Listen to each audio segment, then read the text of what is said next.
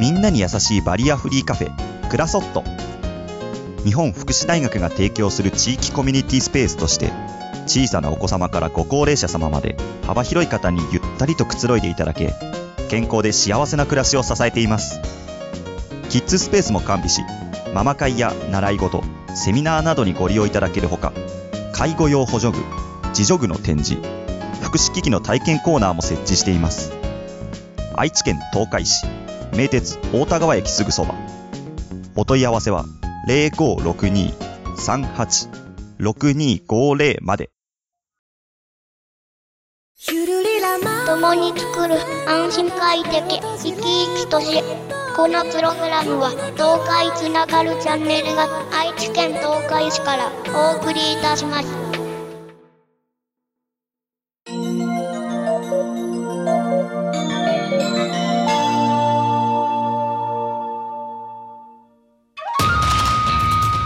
ローカルヒーローでお国自慢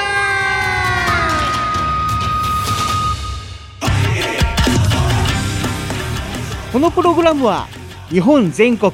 47都道府県の名物観光風習などを紹介しその場で活躍するご当地ヒーローローカルヒーローをリスナー様に知っていただくことでお国自慢をしながら全国のヒーローさんとつながっていこうという番組ですお相手を務めさせていただくのは僕藤持とかほのしんですよろしくお願いします。お願いします。いやー、のっけからトラブル。大丈夫カットしてわからんからはい、何のことかわからないと思いますけ ども、まあちょっとトラブルがあったということで。喋らんでもええのよ なんかさ、別に笑ってしまったか らさ、なんか言うとこうかなとも思うちょっとそこ鍛えませんそうやな。そう はい、鍛えていきましょうはいということで、もうちょっとあったかくなってきたそうですねなんか日もだんだん長くなってきましたよねそうだね、なんか戻って落ちた。 なんちゃなんんだとろう。カバン置いて くだおかしいな、ちゃんと置いたんだけどもな、なんか、うん、なんかトラブルがあるね。さいよいろいろとトラブっておりますけれども、はい話を戻しましてね、ねえーもうやっと春うん、になって春きたがかな近づいてきて、まだこの収録時点では、あと3月のね3月半ばなんくだらけいかどもな、配信されるのが、まあ、3月中に配信できるかな、もしかしたら4か月4に月。頭か3なってるかな月中かって感じになると思うんですけど、うんね、6時ぐらいの時間帯真っ暗だったじゃないですか、そうだね。でももうまだ明るいみたいな、うんちょっと明るくなってきたね。ですようね、ん、だからなんかそろそろ春だなとか、ねえあもう季節が変わるんだなっていうようなそんな感じもう早く防寒を脱ぎたい。わかるうん、でも脱ぐと風が冷たいからああ、まあ、特に朝そう晩はちょっとあの冷えるね。寒さが出てきましたねそうだね。当に昼間は本当にポカポカ暖かい、そう時があるからそうもう上着いらないんだけども、うん夜はさすがそうに。そうそう朝夜はうん、気温がまだマイナスあのマイナスのところもあるし1桁のところもあるしそうだね。で昼間は2桁うん。でもう結構な寒暖差出ちゃうから、うんやっぱね体調不良にならないためにはね上着を着るしかない、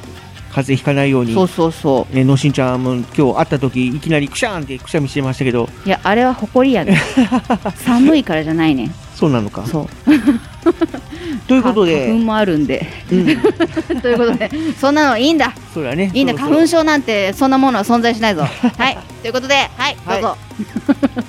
このお前回の収録から今回の収録にかけて、はいまあ、何か東海座的に動きがあったかとねいうとですね我らが東海座実は実はテレビ出演しました嬉し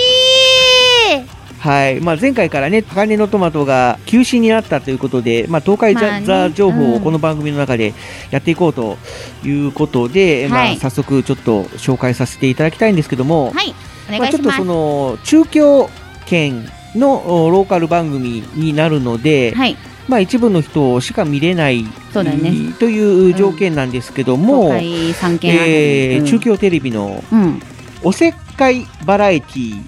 勝手にキャッチコピーという番組になんと我らが東海座出演いたしましおたーまあね中京限定とはいえ出演される芸能人の方は、うんまあ皆さんもうん知ってる方も多いと思います。あのサバンナうん、の高橋さん、コッシーですよコッシーおコッシコッーシ がまあメインパーソナリティで、ー、うん、で、えーまあさすがソークの回しがうまいというかうまいね、しもう面白いというか、拾い方が上手ですよねえねすごい本当に見習いたいと言います東か海座を美味しくそう美味し 料く理し調てい理をただいて。美味しく成形をしてくれたみたいなねえねえ一応その勝手にキャッチコピーということで出演、うんされた方に、うんその芸能人の方がうんキャッチコピーをつけて応援しようという趣おー旨の番組になるんですけども、はい、その東海山もいろいろいじってもらって、うん、いろんな意味でて向かうところ敵なしとかそうですね今の状態でいくとそうなんですもんね向かうところ敵なしっていうとちょっとかっこいい感じ強いっていう感じするけどもけどそうじゃなくていろんな意味でいっていうろのんな意味でっがていうのがついてるそう面白いなっといてうことで要は敵がいない といううん、まあ説明戦しいちゃうとあれなたのくてでも敵がいないみたいなね、うんまあまあまあそうまあまあいうあの意味があったりとか、うんあとなんだっけて鉄のおじさんだっけなんか言われて たり鉄のハートおじさんいや鉄のハートおじさんとか違うねヒーローだね、 ヒーロー噛んじゃったじゃん ヒーローなんですよおじさんじゃないね言ってましたけどもまあその、うんサバンナの高橋さんがねうん、う東海さん何かこう辛いこととかないですかとん言われた時に、うんまあ、東海座が思わず本音というか、うんねあのー夏がしん どいというみことをんな一緒って まあでポロもッとね東海沢はあの鋼鉄というのもあるので鉄だとやっぱ日差しで熱こもるじゃないですか夏場場まあまあまあまあね、まあちょっ と、まああのー理由は言わずもがまなんですけ ど無理やり理由をつけるとするならば あの東海沢は鉄鋼戦士なのでと鉄いはうかねねそういう熱を吸収するのでこういうねヒーローショーとかをやっている人たちはみんなやっぱ夏しんどいとうんうんうん思いますけどね、そうみんな一緒なのよ本当 のしんはち。ゃんもしんどいとうん、私もしんどい。いうねあのことですごく理由はわかると思うんですけども、はい。そのことを一言ポロッと言ったおかげで、うん、夏は休みたいというキャッチコピーを つけられてしまいました。いや、つけてもらったで名すよ、付ね。けてもらいました。うん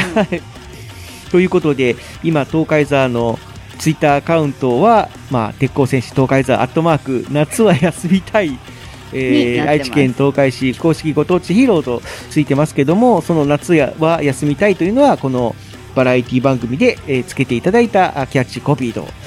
いうことです。まあ、結構反響もありまして、うん。ねえーリアルタイムで見た方も、ね、いてくれたみたいで、嗯うん。あのー放送されたえー瞬間うん。になんかあ東海座がテレビ出てるみたいなああの東海座で要はエゴサーチしたら、わーって出てきてあ。。おーうん東海座なんだそれみたいな感じのツイートもあったりとかして、まあ結構ね話題にえーしていただきましたはい。皆さんねありがとうございます。ありがたい話ですね。またあーよかったらあーこれをお聞きのう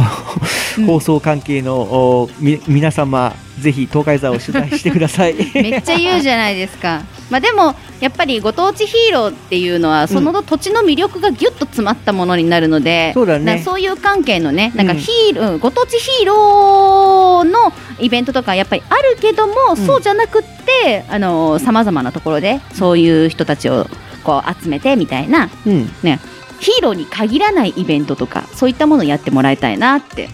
そうだね、まあうんテ レビの中でも東海座だけじゃなくてその東海座が出演したイベントとかそうそうそう、うん、そういったものを取り上げてもらったりねの。しんちゃんも知ってるあの方もちょっとテレビに映ったりとかとか、ねちょっと東海座に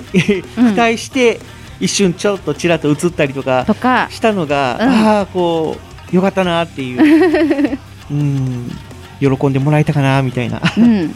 ね、じそれ関係でね、それきっかけでね、いろんな人を知ってもらえたらなとそうだか、ねいろんなものを知ってもらえたらなって思うので、 広まってほしいねはい、はいぜひ特集の時はよろしくお願いし ます。よろしくお願いします。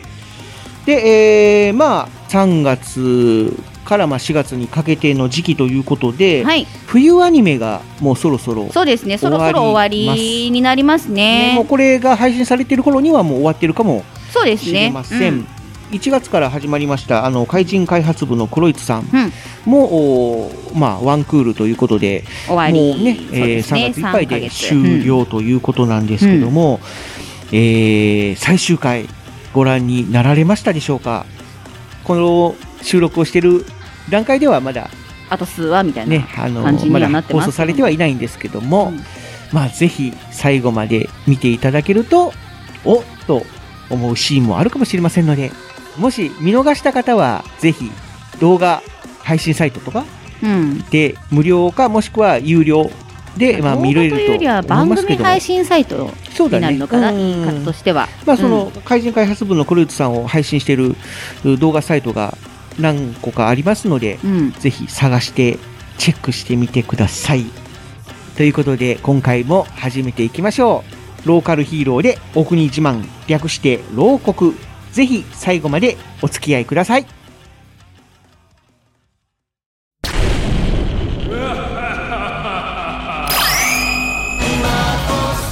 俺は秋田県横手市のご当地ヒーロー正気神シャイニンガーだ悪の組織ダークアーミーから横手の街の笑顔と平和を守っているもしダークアーミーを見つけたらいつでも俺を呼んでくれ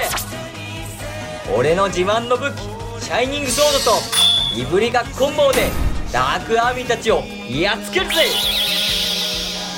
横手の笑顔と平和は俺が守る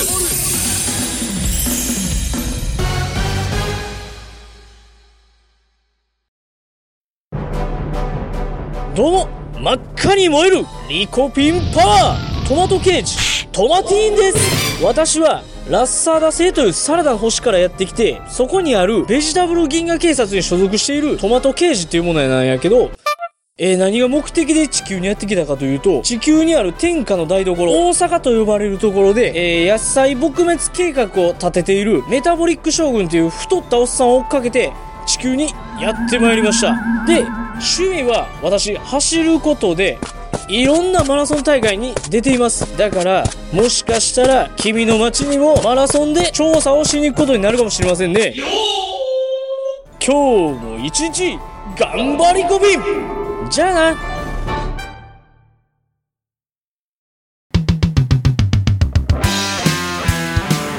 やあ僕は白鬼の極陽気って言うんだ君たち人間と遊んだり踊ったりするのが大好きでいろんなとこのお祭りとかに現れたりしてるよ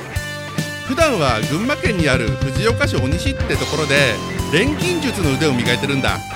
そして各地のローカルヒーローたちが戦ってボロボロになっちゃったら鎧の修理とかに駆けつけたりもしてるぞもちろん必要ならパワーアップのお手伝いもしてるぞでも僕自身も鬼人剣っていう剣法を使って戦ったりもするんだ自分で言うのもなんだけど結構強いんだからねこんな僕だけどよろしくね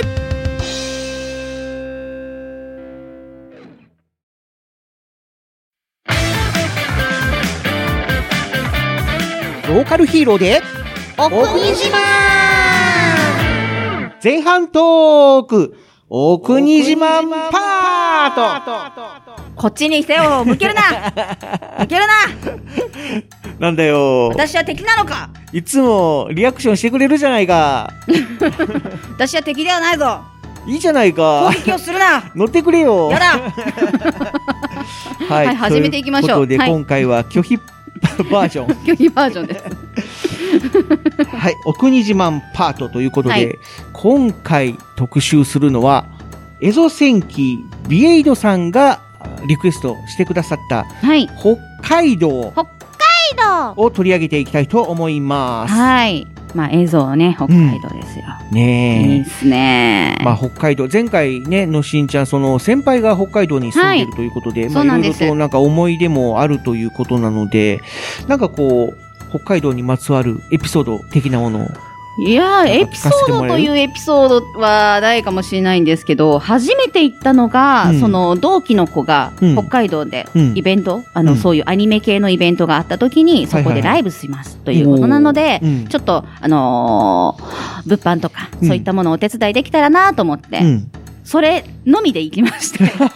どそこうなかの観光に行こうとかそういうのじゃなくてお手伝いできたらいいなっていう理由で、うんあのーその北海道行って、で、うん小樽、小樽市でイあベン小トあったん樽で、小樽うで、ん小樽行っていいじゃ、ない街並みがやっぱりすごい良かったんですよね、うんその時に。初めて見て。おー海も綺麗だったし、で、街並みも古き良きっていうものが点々と残っていて、うんでもちょ、ところどころね、新しいものがあったりしてっていうのがあってう、んすごいいい街並みだなと思って。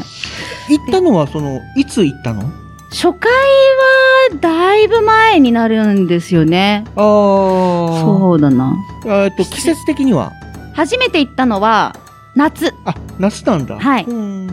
なそんなに夏と寒くは秋なかったの間くらい。だから、向こう早いんですよ、寒くなるの。うんうんうんうん夜になるともう上着ないと寒くてあ。あ時期的には夏っぽかったんですけど、向こうではもうほぼほぼ秋というか、うんそんな感じでしたね。小樽というのは札幌からちょっと北にそうです、そうです。行った海本当に海沿いの海沿いになります町ってことだ、ね、赤レンガ倉庫がこう、ずらーっと並んでまして、やっぱり海沿いということでやっぱはりい漁業というか、まああのはい海産物とかはそうですね、多く取り扱っているお店は、やっぱりいくつか点在しておりましたし、あとは、小樽運河。運河はい。へえあのークルーズを楽しむこともできるっていううんのがあって、なので、あーはいはいはい観光客の方は小樽運河クルーズすごいたくさん並んでました、その時。うんへえで、そこからご縁があって何度か、うんこう、イベントがある時に行ったり、まあ、現実逃避しに行ったり、みたいな、そんな感じでね、すごいなあのい現実逃避しに北海道行くんだだって周りほぼほぼほぼ知らない人ばっかだからそ、れはまあそうだよね、うん別に気を張らなくてもいいしっていう理由で、あの行ったんですよなるほどねまあでも北海道ってやっぱりちょっとなんていうか敷居が高いというかそうですね、まあやっぱり電車ではちょっと行き、まあ、新幹線今開通したとはいえ、うんやっぱり新幹線で行くのはしんどい、ね、しんどいと思います、でもあの飛行機だと1時間半くらい、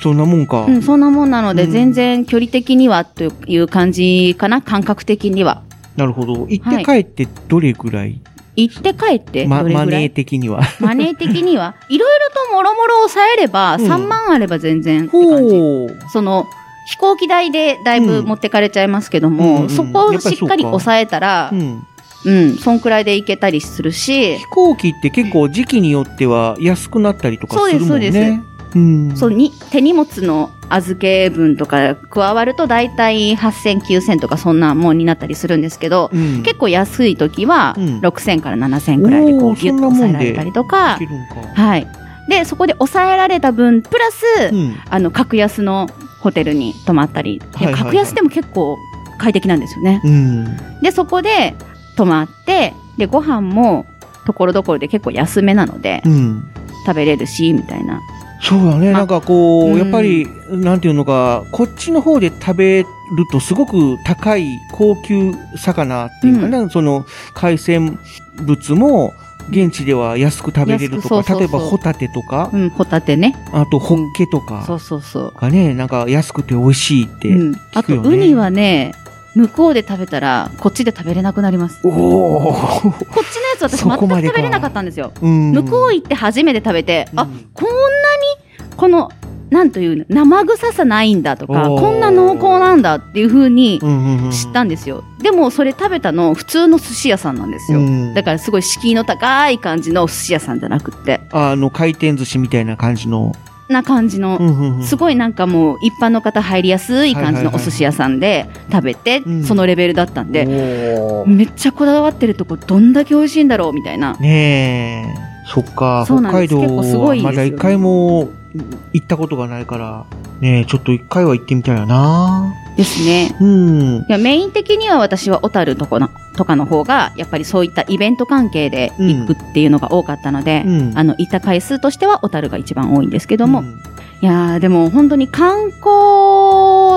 の何でしたっけあの観光ロードと言ったらいいんですかね、うんいろんなお店がこう観光客向けのお店がこあーうずらーって並んだはい道があるんですけれども、うんそこであのずいぶん前から香水を作っ香水そう香水へえ香り工房フィトンっていう名前の,、うんあの香水というかその調香屋さんがあるんですけれども、んうんあのそこで人生初めての香水を作ってもらったんですよ。おーそれが個人的には思い出と言いますか。なるほどそう。その時の私のうん表情とか、うんなりを見て、イメージで作ってもらったんですよ。へえその調香師さんに。うんで、お姉さんの笑顔がとか、雰囲気がとか、そういうのを言ってもらって、うんで、作ってもらった香りを未だ持ってます。あ今でも持ってる今でも持ってます。へーもう大事に大事に使いすぎても。そうかそう。あの、そういうやっぱり人があったかいですね。うん本当に。その土地の人柄が皆さん良い、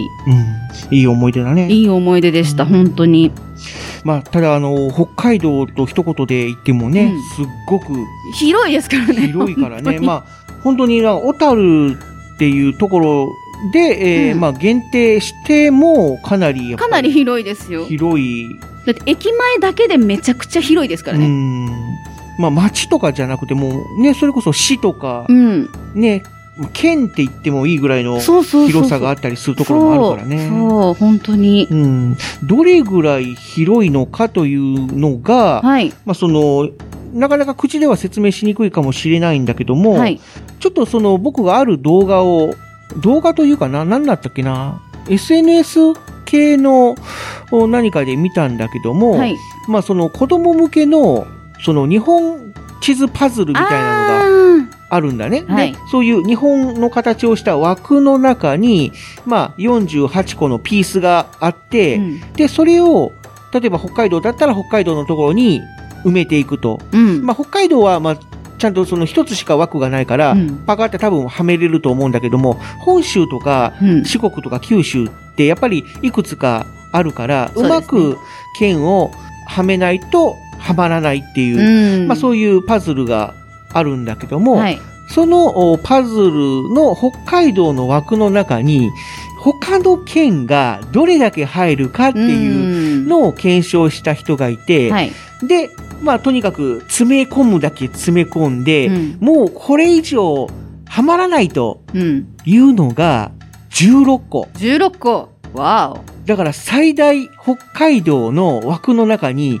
16個お。うん。他県がうん入るという。うん、それぐらい広い。まあ。意外と言われてるのは、あの日本地図の北海道の大きさは詐欺だみたいな、もうちょっとでかいみたいな風に言われたりしてますからねう。ーんあそういう例えばメルカトル法みたいなそそうういうそうそうそう。だかうら、んあの、見栄え良くするために、はいはいはいはいちはいょっとだけ、あの、サイズを調整してるみたいな。ああまあまうんあそれは、らしいんですよ都市伝説というか、まあ明確なあれではないんで何とうも言えんなないんとも言えないんですけども、そういう風にも言われるくらい、うん北海道はとっても大きいと。はいいうはいはいはいだからねよく旅行に行く人が、まあ、北海道一周みたいな形で気軽にファーって行こうとして、うんまあえらい思いをするといいやうあんな話もはよん、くあ聞んくよねなもん自殺行為ですよ、本当 に。ねえけ16個って例えば今牢獄でさ、はい。でも大体、まあ、18か19、20箇所ぐらい、まあ、はい紹介はしてきそたうけでどすも、ね。してきましたね。ぶっちゃけやっと北海道が終わったぐらいのレベルだよね。そうですね。考えるとね。そうですね。大きさ的にね。ね。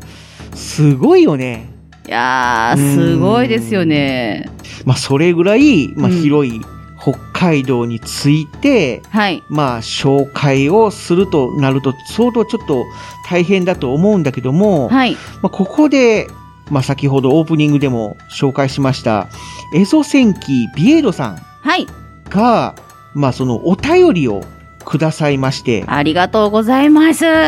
で、まあ、その、北海道についてびっしりと書いてくれたので、はい。まあ、かなりの長文になっちゃってまして、いや、それほど多分、あの、北海道大きいかうら、ん、説明しきれないんですよ。そうだよね。それをなんとか収めて、うんこのくらいの長さまでにしてくれてるんですよ。だよね。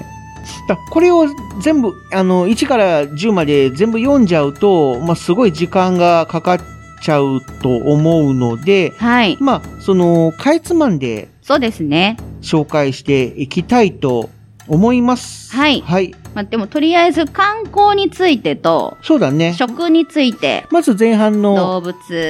うんあと風習奥国島方言パートでは、あと距離感とか、うん、あとは、なんでこんな風に言うのか、みたいなのとか、あと、うんマーケティング系、うん、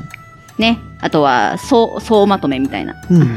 のを書いてくれてます。まあそういうところをちょっとピックアップしていこうとはい思います。お願いします。まずは、ビエドさん、はじめましてと、まあいう形でね、ご挨拶の文章も書いてあります。はい。今回は完全にピンポイントかつ個人的思考の範囲での紹介となりますことをあらかじめご了承願いますというこいいよとなんですけども、全然 OK ですので。いいよはい、ありがとうございます。では、まず、観光部門はい。観光部門。ということで、ビエドさんがレポートしてくださったのが、えー毎年行きたい場所、住みたい都道府県ランキング上位になる北海道とう、ん。実際に住んでいるドサンコからすると、はい点点点、あ、ドサンコというのは、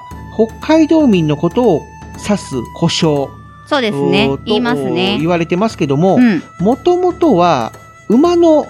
種類の名前だったとへえ。いうことで、で、それが人にも使われるようになったってことですまあね。馬ね、北海道産の馬のことをどさんこみたいな形で言ってたんだけども、まあうん言ったら、まあその北海道民のことも転じてどさんこと、うん。えー呼ばれるようになったみたいなへことえ。らしいね。で、あとは J リーグのサッカーチームで、うん。コンサドーレ札幌うん。というサッカーチームがあるんですけども、なんかね、このコンサドーレっていうと、例えばあの、イタリアとか、なんかヨーロッパ系の、ラテン系の言葉かな、みたいなイメージもあるんだけども、このコンサドーレのコンサドというのを逆さまから読むと、ドサンコ。ということで、えー、ドサンコをもじったものだということに気がつきましたかということも書いております。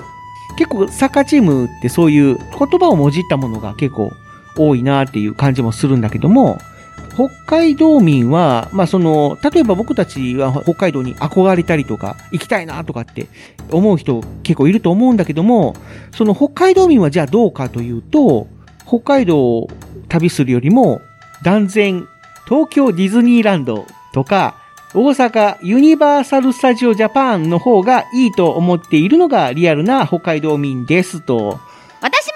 あ、そうなんだも。はい。うーんいや、北海道に行くのと、うん。ディズニーランドやユニバに行くのは違います。そうなの違うよ。あーまあまあ、ただ、どっち行くって言われたら、どっち行くって言われたらうん。ユニバーあ、そうなんだ。へえ。俺、断然北海道行きたいけどもな。 すいません。まあ、人それぞれなんだろうな。 すいません。なるほどね。めっちゃディズニー。 お姫様に会いたい。ああ、やっぱり女の子だ な。観光は、あー道北、奈良、稚内の日本最北端、宗谷岬、はい。門別やあー網走のオホーツク海の流氷、うん。道東奈良あー世界文化遺産の知床、はい。道南なら幕末ロマンや世界三大夜景といわれる函館などがありますと、うんそれとは対照的に道央はがっかり観光地の時計台がある札幌ですが清田かなのお羊ヶ丘という場所にあーはいはいはい少年用大使を抱けのクラーク像近郊に小樽がありますので、小樽運河とか、そっちに向かう人が多いかもしれません。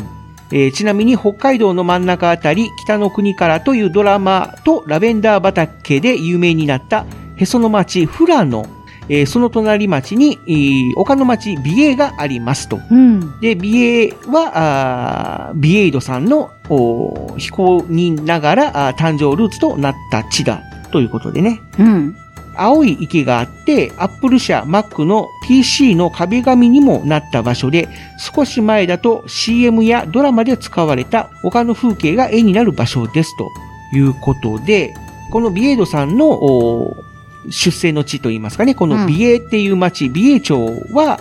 富良野っていう町と、あと旭川うん。のおちょうど真ん中あたりおーに位置するところみたいだね。はい。うん。だから、なんだろうね、本当に北海道のへそっていううーぐらい、北海道のど真ん中うん。にちょうどこの美瑛っていう町があるみたいだね。うん。うん。まあ、あの、あれだね、その、北の国からでね、あの、ルルルルルルルでおなじみの、まあ、フラのなんかはよくね、あの、北狐とか、うん。 有名だったり。うん。あ、なんかお、あの、のしんちゃんも言ってた、その、小樽運河とか、はい。ね、話題出ましたねう。ん。うん。えーというのが、まあ、北海道の、まあ、おすすめ観光地みたいな形で紹介してくださってます。うん。で、続いて、えー食はい。に関するはい。うこともレポートしてくださってまして、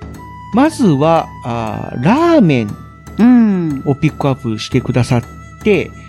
札幌ラーメンは味噌、うん。旭川ラーメンは醤油、うん。函館ラーメンは塩うん。という感じで、北海道はラーメンの激戦区ですと。はい。最近はコンビニで有名店監修のカップ麺もよく見かけると思いますが、実際の店には芸能人のサインだらけという感じで、人それぞれ好みがあると思うので、あえてお店の名前は出しませんが、まずくて二度と行かないというようなお店は少ないと思いますといううん。ことで、やっぱり北海道といえばラーメンっていうね、まあ、札幌ラーメン、旭川ラーメン、函館ラーメンってね、うん。結構有名なラーメンどころが多いというイメージありますけども。新千歳の中にも、うんラーメン通りみたいなのが、おー、新千歳というとあの空港空が港ですね。あるところだね。はい。空港の中にも、そういうラーメンのお店が並んでいるところがあって、うん。出してますよ。この各種類で。味噌、うん醤油、塩、具材もたっぷり。美味しかったです。なるほどね。やっぱりその、やっぱ本場の札幌ラーメンとか、旭川ラーメンとかっていうのは、やっぱりこの辺で食べるのとやっぱちょっと違うのかな。なんか、どっちが美味しいとかっていうような表現ではないんですよ。んやっぱり向こうとか、こっちとか、いろいろあるじゃないですか。うんそのご当地系の、こっちだと、スガキ屋とかになるんですけど、うんこう、馴染み深いと言いますか。うん。まあ、こっちでもね、あのーまあ、札幌ラーメンのお店とか、あるのはあるけど、やっぱり、こっちの人の下に合わせてるようなところあるもんね。うん。うんやっぱ、り、その土地で採れたものを使ってるっていうところが、やっぱ味噌になるんじゃないかなって思うのうで、んうん。で、他には、海鮮物が、あー美味しすぎて、ローカルヒーローにも影響を与えています、ということで。海鮮物はね、やっぱり、その観光客の方も、うん。大体お店入っていくところは海鮮系の丼があるとこうん。まあ、その、ローカルヒーローにも影響を与えている海産物としては、イカとか、うんカニ、うんあと、エビ、うん特に甘エビうんが、まあ、美味しいと。大抵は北海道のエビといえば甘エビで、えー生で出てくるということで、うんえー初めて本州でエビを注文した時に、蒸したエビが出てきて、生きの文字がないエビは蒸したバナエイ、えうんバナメイエビなどと知りましたとうんいうことで、まあ大体はそうですねうんこっち側は甘エビそんなに出てこないイメージですねうーん。だから、あの、北海道だとやっぱり蒸したエビってあんまり食べないのかな多分生食とかのが多いんじゃないかなって思いますうんまあだから蒸したのももちろん出ますけども、新鮮うんだから。新鮮だしうーんあとすっげえ多分あのー記憶が正しければうん向こうの甘エビでかい、ああ、こっちのあの、ちっちゃちっちゃいいややつじゃなくつじゃなていんだね。 2倍くらい大きいかなああ、すげえな。そんな、でかくて、甘くて、生っていう。やっぱり、生きがいいのがね、うん。食ってみて。 どうぞ行ってきてくださいいや。それ一だけ回の行くためと多に分、こっちのやつ、うん。比べちゃうと思います。あー、あーこんな感じか、みたいな。なるほどな。まあでも、こっちのね、もう美味しいし、回転寿司大好き。うん。おすすめ。はい。あと、避けては通れない食といえば、ジンギスカン。あー、ジンギスカンね、ゆるキャラがいるんですよ。うん可愛らしい。まあまあまあまあ、独特な臭みがあー苦手な人もいますが、うん。種類にもよりますし、うん。ジンギスカンには食べ方の違いがありますと。うん。あえて分けるなら、お肉自体のお種類にマトン、ラム、サフォーク、えー種などがあり、えーラムはマトンより臭みが少ないですと。うん。漬けだれ派とお漬け込みだれ派で、焼肉のように後からタレをつけて食べる方法と、お漬け込んだタレの染み込んだジンギスカンを焼く方法がありますと。うん。だから多分香りが強い系は、タレに漬け込んだやうつ。ん。で、ああの、香りが少ないものは後付けタイプみたいな感じで分けるのかなってな思るほいどます。ね。うん。まあ確かにその、北海道のジンギスカンって、なんかこう食べてみたいなっていう気もするし、うん。で、割と北海道の、うん人って、えー例えば、夏場とか、海に行って、海に入らずにジンギスカンパーティーみたいなのをするっていううん。話を聞いたことがあって、で、なんで海に来てるのに海に入るらないんですかって言ったら、だって水冷たいもんとか言ってて、 まあ、あと、それ確かになーみたいな。うん、だけど、まあ、海っていうと、ジンギスカンを食べるところみたいなイメージがあるらしい。なんか水に入る程度の暑さにはあんまならないっていうところはあると思うんですけどう、まあ、近年はちょっと暑いみたいなんですけども、比較的涼しい日というのもあるので、うん。多分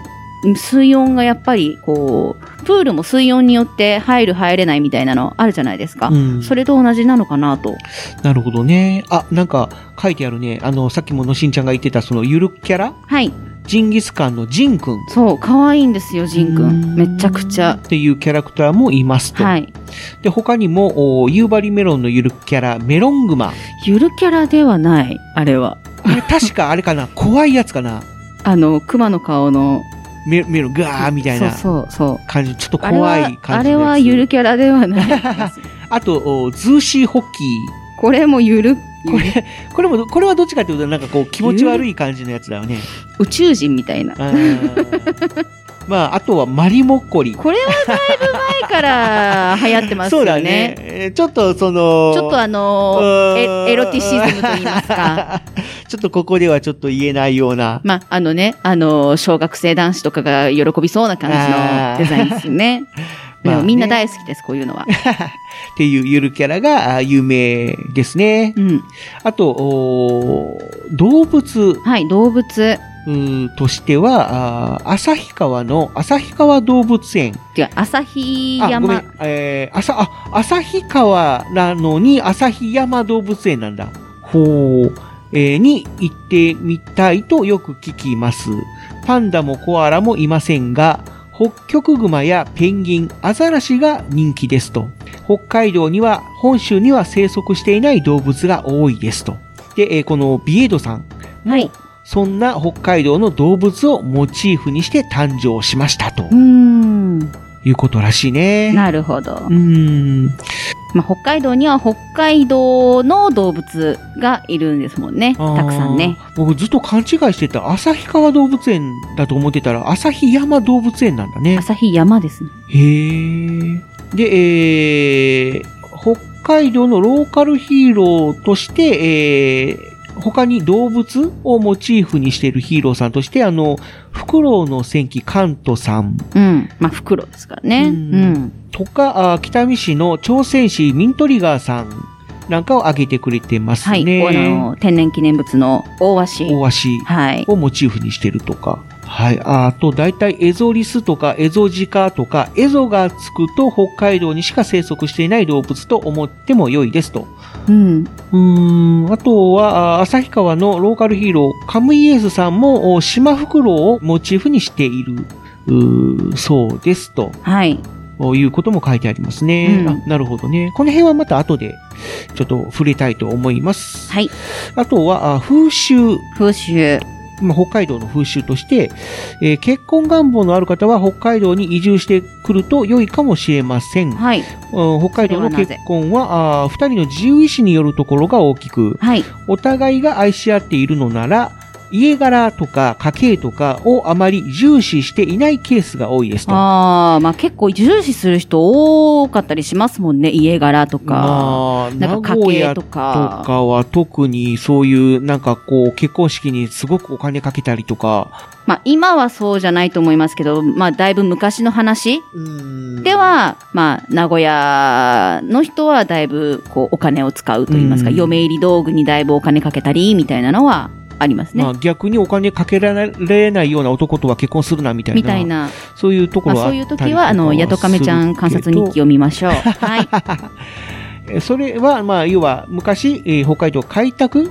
時代、開拓者として入植してきた人の、おーが多かったというう土地柄もあるかもしれませんと、うん。おーいうことなんですけども、うん逆に言うと、それが離婚率の高さにもつながっているという説もありますという。まあ自由意志に基づきなんで、うんまあそこも自由に行きましょうっていううん感じなんでしょうね。まあ、それもあるし、結局のところ、そういう、うー財力とか、ね、まあ、なんていうのか。あのなんか金銭感覚の相違といあの、の、もみあるたいけなどのももあるかもしれない。結婚してからちょっとこう、家庭のことがうまくいかなくて、うんみたいな。価値観ですね、やっぱうり。ん。まあ、まあ、結婚しやすいけども、まあ離婚もしやすいみたいな。結構そういう土地多いね。例えばあの、九州なんかも、まあ聞きますし、結構はその、なんだろう、おー九州男児みたいなのに憧れて結婚したけども、おー性格の不一致で離婚する人が多いっていうのも聞いたことがありますし、うん。まあ、まあ、なんまあ一長一短と言いますか、うん。まあ、まあどこ行っても一緒よどっちがいいのか どこ行っても一緒ね、あ本ん当まにり、。まあそういうのは気にしない方がいいんじゃないかなと。そうですね。はい。はい。えー、まあ、ちょっと飛ばしますね。あとは方言方の言。方に行きましょうかね。道内のお漁師町の方に行くと、お鉛のある北海道弁を聞くことができるかもしれませんが、札幌のお外中、街中うんでは、市民は標準語と変わらないつもりでお互い話し合っていますと。うん。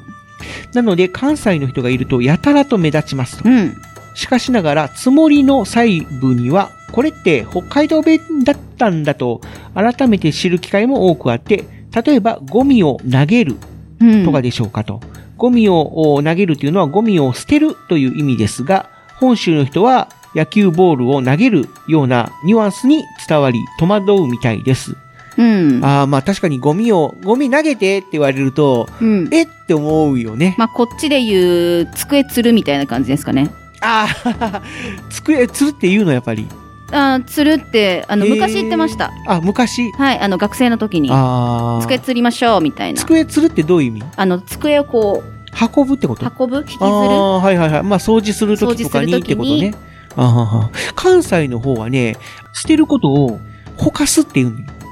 例えば、なんか、いらないものがあるとして、あ、ごめん、それほかしといてって。あ捨てといてっていうことですうん言うね。ほ捨てといてっていう意味でうん言ったら、その人には伝わってなくて、うん。で、ずっと残してたんだって。うんで、え、保管してって言ったじゃんって言うから、あ、はい、保管しておきました。いや、保管じゃなくて、保管しといてっていう、うんなんかそういう笑い話があった。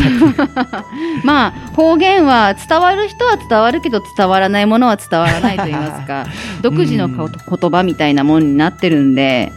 まあ、ただ、あの、なんだろうな、北海道って確かに、解読不能みたいな、うん例えば青森とか、うん、秋田とか岩手みたいな、東北弁ほどほど分かりにくくはないかなっていう、まあまあ、ニュアンスがちょっと違うみたいな、とかなんかこうイントネーションが違うとかっていうのはあると思います。あの、うん寒いとか凍てつくことを縛れるというのは有名、えーですけども、うんお例えば、あ放射あ冷却現象によって空気が凍り太陽に照らされキラキラ輝くダイヤモンドダストという現象が起きる日はまさに縛れるねと言ってしまいますと。うん、あとは、あの、夏にキンキンのビールをお飲むときも、冷たいではなく、しゃっこいと言ってしまう癖が治らないと。うんしゃっこいあとうん。うん、しゃっこいだっかてっ。こいい。でも、ひゃっこいっていうのは言うかな。たまに言う私まあでもひゃそっうこいいルうービーみたいな。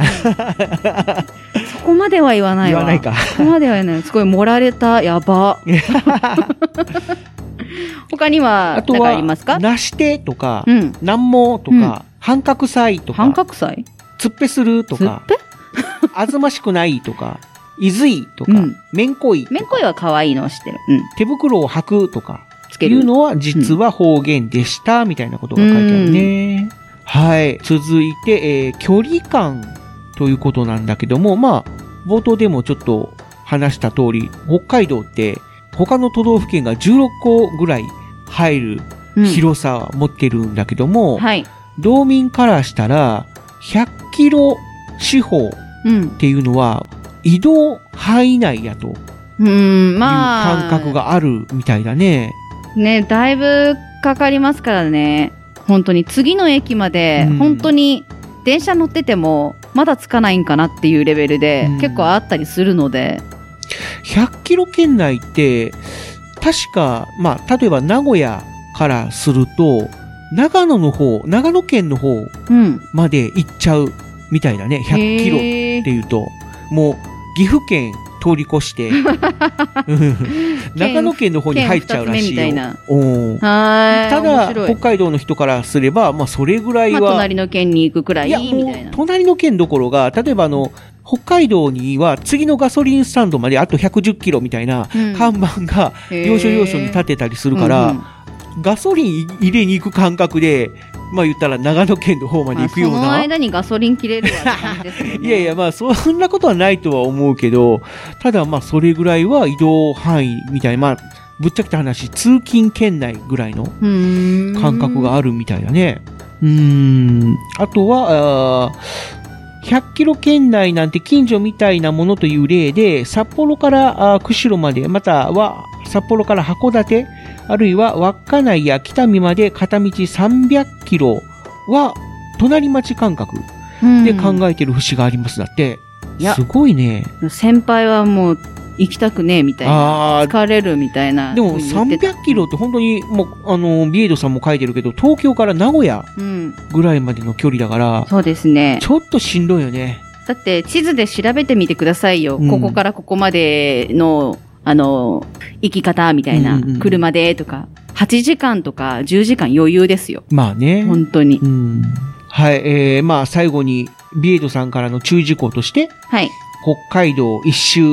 なんてものは無理ゲーだとうんいうことなので、まあやるとしたら、まあ計画的にやってくださいみたいな。いや、本感当じで書いてにますね食料大量に用意した上で、車中泊が余裕な状態にしとかないと、こんなもん無理ですよ。決して北海道一周を気楽にやろうとは考えないでください。春先から夏ぐらいまでをちょっと余裕持って 時間作ってやった方が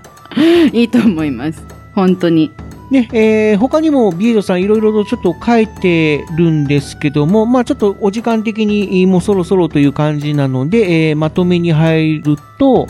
北海道の自然はあー四季折々違う色の風景が広がっていますと、夏より冬にアイスクリームが植える不思議なあー地域ですと、理由はわかりますかわかりますって書いてますけども、そうだねわ。かります。うん。部屋があったかいからでそうめちゃめちゃ部屋をやっぱりあったかくするす。ので、まあ、逆に本当にそういう冬に家の中でね、まあ、もうもちろん家の中限定だけども、うん暑くした部屋の中でアイスクリームを食べるといううん習慣があるっていうのは聞いたことあるねだ。から夏で、夏にう北ん海道でアイス食べてる人は、大体観光客ですねう。ん、うん。であとは温泉の名所も多くう登別湯の川早雲峡、うん、あとは読めない、 まあ、同時湖とか、いろいろね。うん、同時湖お北湯沢うん。など、おーこれからの季節、雪景色の露天風呂でのんびりするなんてなかなかおつなものですと。うん。おーまあちょっと季節的にはもう終わりに。まあでありますもけどもそうですね、秋から冬にかけて、うん早いところはもう秋の終わりぐらいには雪が降って積もってる状態ではあるので、ん。雪見風呂っていうのも楽しめるんじゃないかなっていうことですよあーなるね。いやー、いいなうんまあそんな感じで本当にもう魅力的な場所や名物、名産品の豊富な北海道なので、えーぜひ、まあ訪れてほしいとは思いますけども、ーうん。どこか限定した方がいいですよね。そうで北すね海道のどどここみたいな形で、うん。どこに行きたいかっていうのをよく吟味した上で、そえーそこに目指して行くようにう。うん。してください。うん、まあ焼肉食べたいなら、そうそうだね。うんジンギスカン食べたいならとかね。そうま海鮮物食べたいならとかね。あ海鮮物は多分どこでも食べれると思うんですよ。温泉入りたいなら とかね。とかね。うん。だからうんそういう形で吟味して、うん訪れるようにしてくださいということでね。はい。じゃあ、そんなあ北海道にはどんなあヒーローがいるのかというのを後半また語っていきたいと思います。お楽しみに。天性合心とやあみんな僕は八王子のヒーロー元気だ J だ君は高尾山って山を知ってるかな高尾山はミシュランから三つ星を獲得した世界で一番登山者数が多い山なんだ僕はその高尾山のカラス天狗が人間の持つ誰かを守りたい何かを守りたいっていう心と天性合心の術で結びついて現れるヒーローなんだそして八王子の観光 PR 特集として八王子のテーマソング「僕らの八王子」をみんなと踊って広めているぞさあ君も僕と天性合心笑顔が絶えないこの街で僕ら生きてく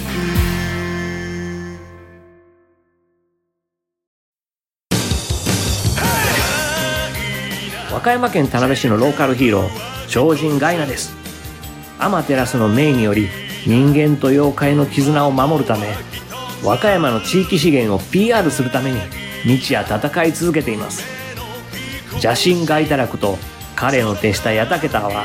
地元で開催される小さなイベントに限ってなぜか邪魔をしに現れるけど地域活性化のためのイベントの邪魔をすることなど僕が絶対に許さない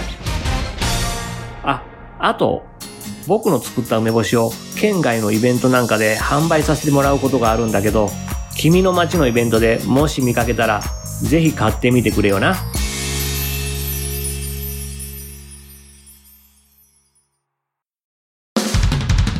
こんにちは私は東京都江東区亀戸のヒーロー亀井ダーだ亀戸の守護神羽亀様に仕える戦士だった私は羽亀様の命を受けてこの世界を守るヒーローになったんだ悪の組織リラート団から平和を守るために仲間の白金タケル証言と力を合わせて戦っているんだ君たちの応援が私たちの力になる一緒に世界の平和を守っていこうタートルスラッシュバスタ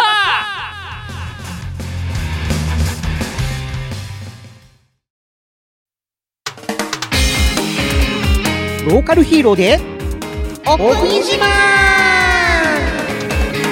後半トークローカルヒーローパートはい。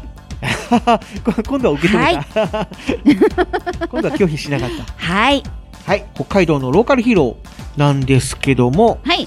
ビエイドさんが北海道のローカルヒーローレポートということで、独断と偏見で、ただの推し自慢になってしまいますが、ということで、いろんなあーローカルヒーローさんを紹介してくださってますので、えーそのヒーローさんを紹介していきたいと思います。はいまず、北海道代表、誰か1ヒーローをと言われたら、まず全国的でも有名なフクロウの戦記カントさんを推しますと。まあ、これはね、あの、ローカルヒーローイベントうん。とかでも北海道代表っていう感じで出てらっしゃいますし、あ,、あはいはいはいはい。、と、冒頭でね、うん。ありました、黒市さんはいはいはい。にも出てたっていうふうにね、うんお伺いしておりますし、うん。ね、やっぱ一番有名な方と言ってもいいんじゃないかなとは思いますよ。まあ、有名、えー、有名っていうかそのの、というか、その北海道代表としてね。そうだね。まあ、あのね、カントさんも、割とちょっと新しめのヒーローさんで、結構もう本当に2000年代前半ぐらいには、もっとその、老舗のヒーローさんとかも、あたくさんいたんだけども、カントさんが、なんていうのかな、こう、新しく出てきて、その、なんていうのかな、世代交代しちゃったみたいなそう。う。うんん、一気にこうプロモーションがうまかったんでしょううねん、そうそうそうそうそうそう、うん本当になんかね中の人もそのもともとそういう中の人なんかおらんな ね、えーまあ、まあまあまあそういうめめ見方をするそ とのまあカそうンいトうさんと一緒に戦ってくれているそのスタッフさんだと かそういう人たちががそうまあまあいうところの人たちだね、ったっそてのことほね。本職でそういうヒーローをやった経験者みたいなうんそうそうそうのもありますし、やっぱりそういうプロモーションがうまいという、うんそうですねね、本当に、まあ、いろんなテレビ番組に取り上げられたりとかして、うん一気にこう人気になったと。うんうんまあ、デザインも素敵ですからね。まあそうだね、まあ、もちろんそのやっぱり声もかっこいいし、だからあのアニメに出た時もね本物のそのカントさんの声をやっている人が、だからカントさんの声やってる人とかなんかカントさんな のがはいはいはい、が、 まあ、テレビのアニメの方にも、はいその出たんだけども、うんプロの声優さんと引け取らないぐらいやっぱりうんおまあ上手っていうまかあ、ね、ご本人だから ね。かっこよかった。うんうんまあそんなあーカントさんが一押しいとやーやっぱそんな感じですよねい。うことで、えー続いては、はい。武神ソーランドラゴンさんうん。ということで、えーソーラン節ってことそうだね、まあ、ソーラン節をお広めてるというか、うんうんソーラン節をお踊って子供たちとかうん。町の人たちとお触れ合ってるとうん。いう関係で活動規模があーすごいと。うん。でこのソーランドラゴンさんは、まあ、札幌市を拠点にしてるんだけども、はい。埼玉県つくば市の方でも活動しているとへえ。いうこととあとはもう海外進出もおー。してて国際協力なんかもしてるとうん。福祉や社会的自治体的な方面にも強いといやー、すごいですね。もうまさしくヒーローという感じが。でこのソーランドラゴンはあー炎竜と水竜っていう赤いヒーローと青いヒーローの2人組のヒーロうーん。かっこいい。ーでねソーラン節なんかもすごく完璧に踊るんだけどもそれだけじゃなくてアクションうん。おーもおーすごいということで非常に見応えのあるヒーローさんでもあるんですけども、はい。最近ではね動画サイトとかでなんていうのかインフルエンサー的な活動もしてて、へえ。うんあのーセアロガイヒーローみたいな、せやろがい。うん、あのセセアロガイおじさんっていう、あー、いいいましたね、いましたね。うん、あんな感じの活動をやってるヒーローさんみたいな形で結構そういうなんていうのかな動画を使って言いたいことをバーって発信してるみたいなうーん。活動をされているヒーローさんとしても最近は著名になってきてるかなといなうるほど。感じですね、他には、えー函館戦士イカダベッサーイカダベさん。さんということでイカダベさん。まあそうだねイカダベッサーっていう、まあ札 幌弁というか北海道弁うん。を名前に使ってるっていうのもあるし函館戦士の「戦うん」、が戦うっていう字じゃなくて、 はい。新鮮の戦鮮魚のセンス鮮ね。魚の戦はい。だからもうイカの新鮮なイカみたいな、ね、えー感じのまあ、じゃあいつでも新鮮ですよ。うんはい。まあこんなちょっとコミカルな感じもするけども、うん見た目はすごくかっこいいヒーローさんではい。ともすればカントさんにもちょっと似てるかなっていう感じのなんだろう、やっぱり北海道だから白ベースなんですかね。そうまだあ、ねイカも白っぽ白いとけいうど。か銀というか、うん、なんか雪のイメージがありますもんね。うんなんか雪白、銀とか。光り物みたいな感じのそうそうそうそ イメージがあるかなう。うん。光り物は魚だよ。あ まあまあまあそうなんだけどもね。で、イカダベッサーさんのおすすめポイントとして僕が思うのは、テーマソングがうん。タイムボカンっぽい感じのあ ー、なんかなんていうのかなむ昔そういう懐かしいって感じの。 山本正幸さんが作曲しているような感じのうん。なんかメロディーで。ヤッターマンみたいそな。うそうそうそうそうそうそう。ワンとホエリャ、ワン、ツー、スリーです。あ のね、ぜひ、あの、イカダベッサーさんのテーマソング聞いてみてください。いやー、いいですね。はい。他には、オホーツク連合うん。というキーワードがありまして、はい。そこでオホーツク方面にいるローカルヒーローさんたちが活動していますとう。ん。えー北海道の地方を牽引していると言っても過言ではありません。うーん。えーということで、どんなヒーローさんがいるかというのが書いてありまして、清流人さん、はい。朝鮮市ミントリガーさん、はい。砕氷戦士ガリアーさん、はい。太陽戦士エンガイザーさん、うーん。えーあとは帯広方面の方に、えー帯ヒーロー、遠来の化身ジバサンダーうん。とか、旭川の遠心少林カムイエースさん、うん。えーという名前が挙げられていますと。おー。清流人さんっていうのは清里町のヒーロうん。ーで、えーミントリガーさんはあー北見市のヒーロー、うん焼肉はうまいとこっすね。あとは最近ではカーリングうん。で有名な場所だよねうんそうだねーみたいな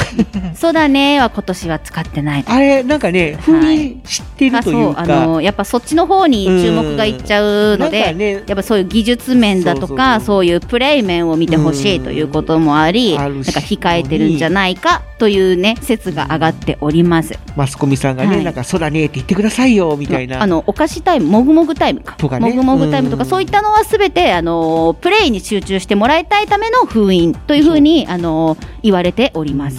なので、まあ封印してますとはい。はい。 あとは、あー砕氷戦士ガリアさんっていうのは、あーはい紋別市のヒーローさんで、うん。まあ、砕氷船をモチーフにしているという、うん。ガリンコ号っていうう、ん。氷を割りながら進む船、うん。うん、だよね。だから、戦士の線が、ガリアさんの場合は船になってるんだよね。おー。 うん、砕氷船のうん。戦士。で、あとは太陽戦士エンガイザーさん。はい。エンガイザーさんは、あーエンガル町っていうところのヒーローだから、エンガイザーはい。ことらしいね。あと、地場サンダーさんは、あー地場産業を応援してるから、地場サンダーなんか前にもあったな。らしい。似たようなのがあった な。なんかあったっけ地場産業の、もうじった感じの名前のヒーローさん。えー別の地方でいたような気がする。いやあとね、っていうか僕が思ったのは、あの、前回京都編で、太陽光戦士サンあ私はサンライザーさんっていう人がいたから、この太陽光戦士サンライザーさんと名前が似てるかなというのはちょっと思ったけど。太陽戦士かぶりなら、エンガイザーさんか。になると思うんですけど、あの、地場産業だったら、違う県の紹介で紹介してたと思う。地場サンダー、この武器藤もっちは覚えていなかったが確かに以前愛媛県のヒーロー商工戦士地場産業を紹介していたのだカホの神はそのことを覚えていた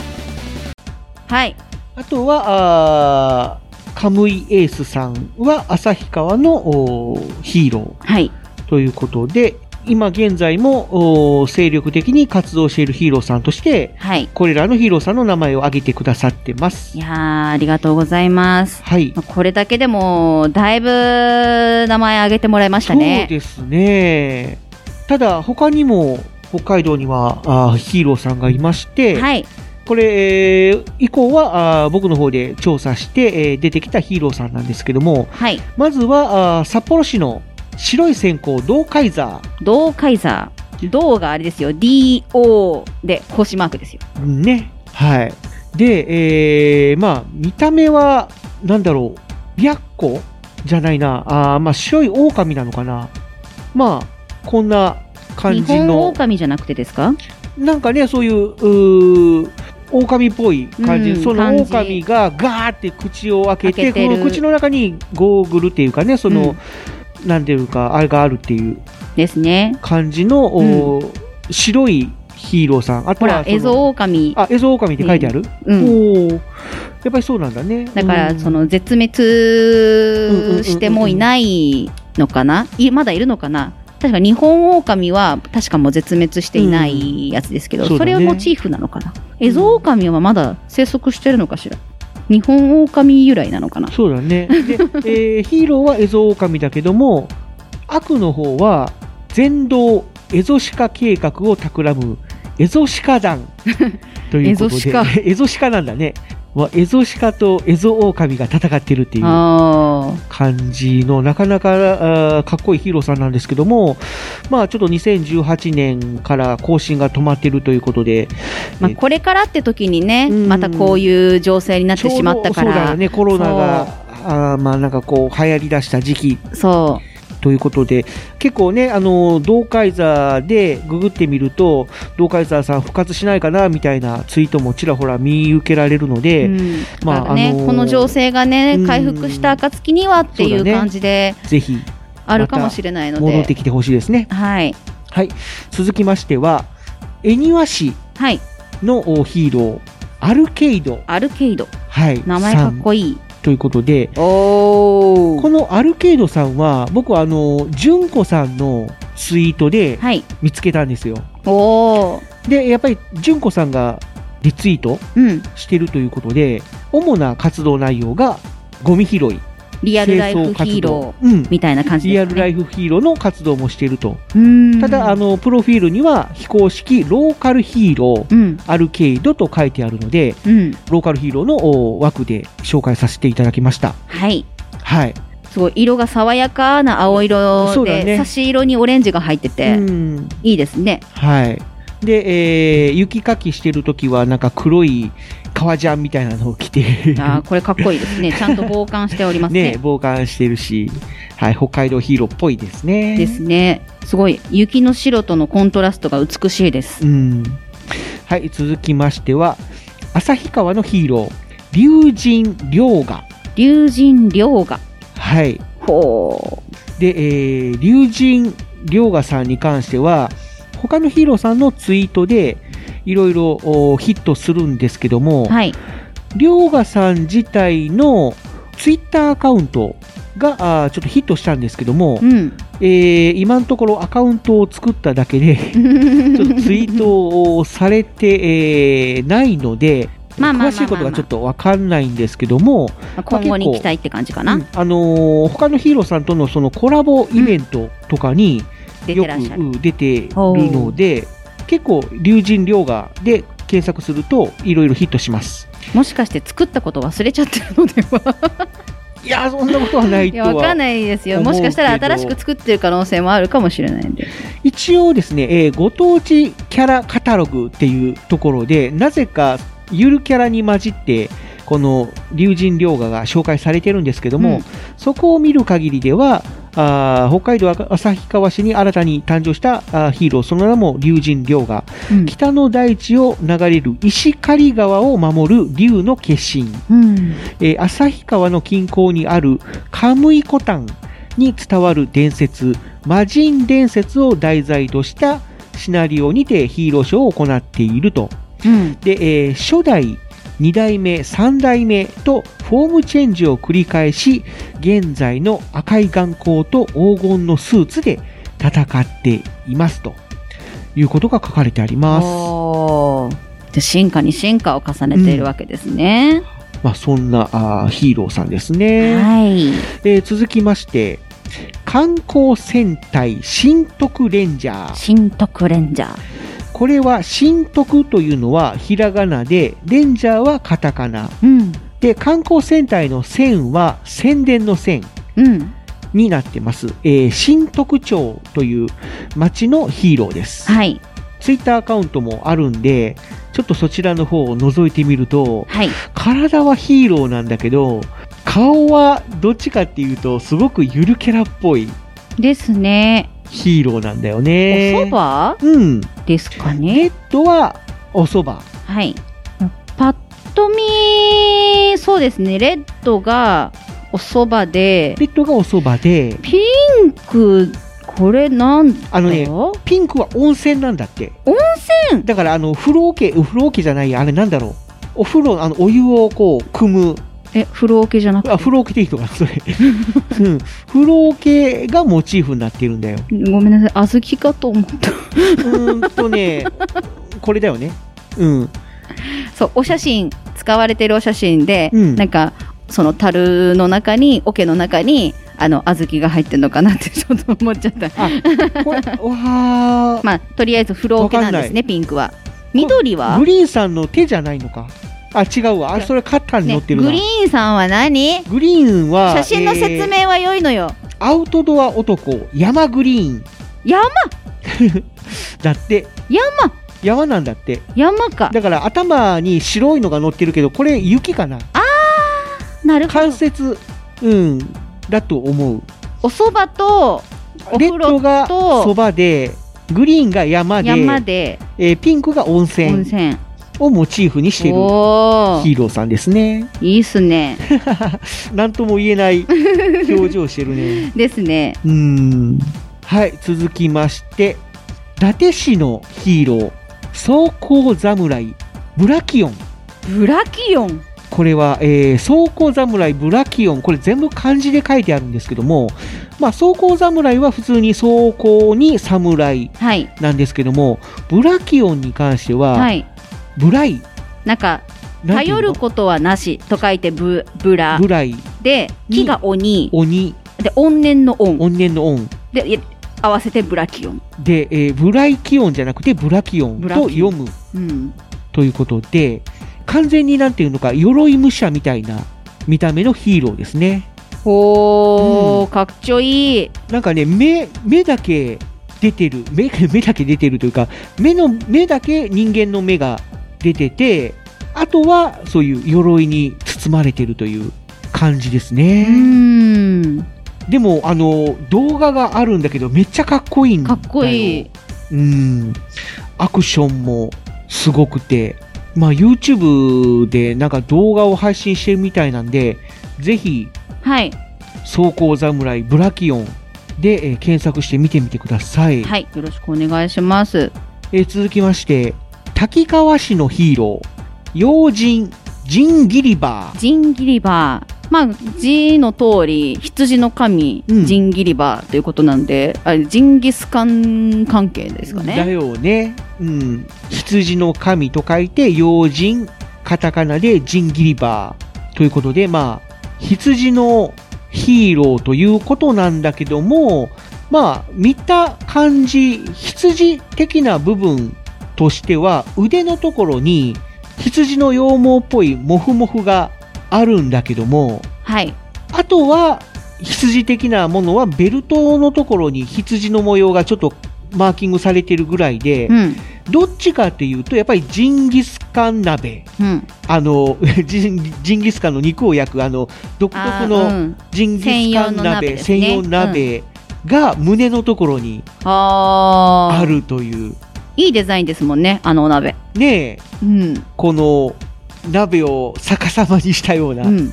あれはなんかこうジンギスカンの肉から出る油が下の方に流れていって、で下の方にもやしをいっぱい引き詰めてそこに油が移って美味しくなるっていう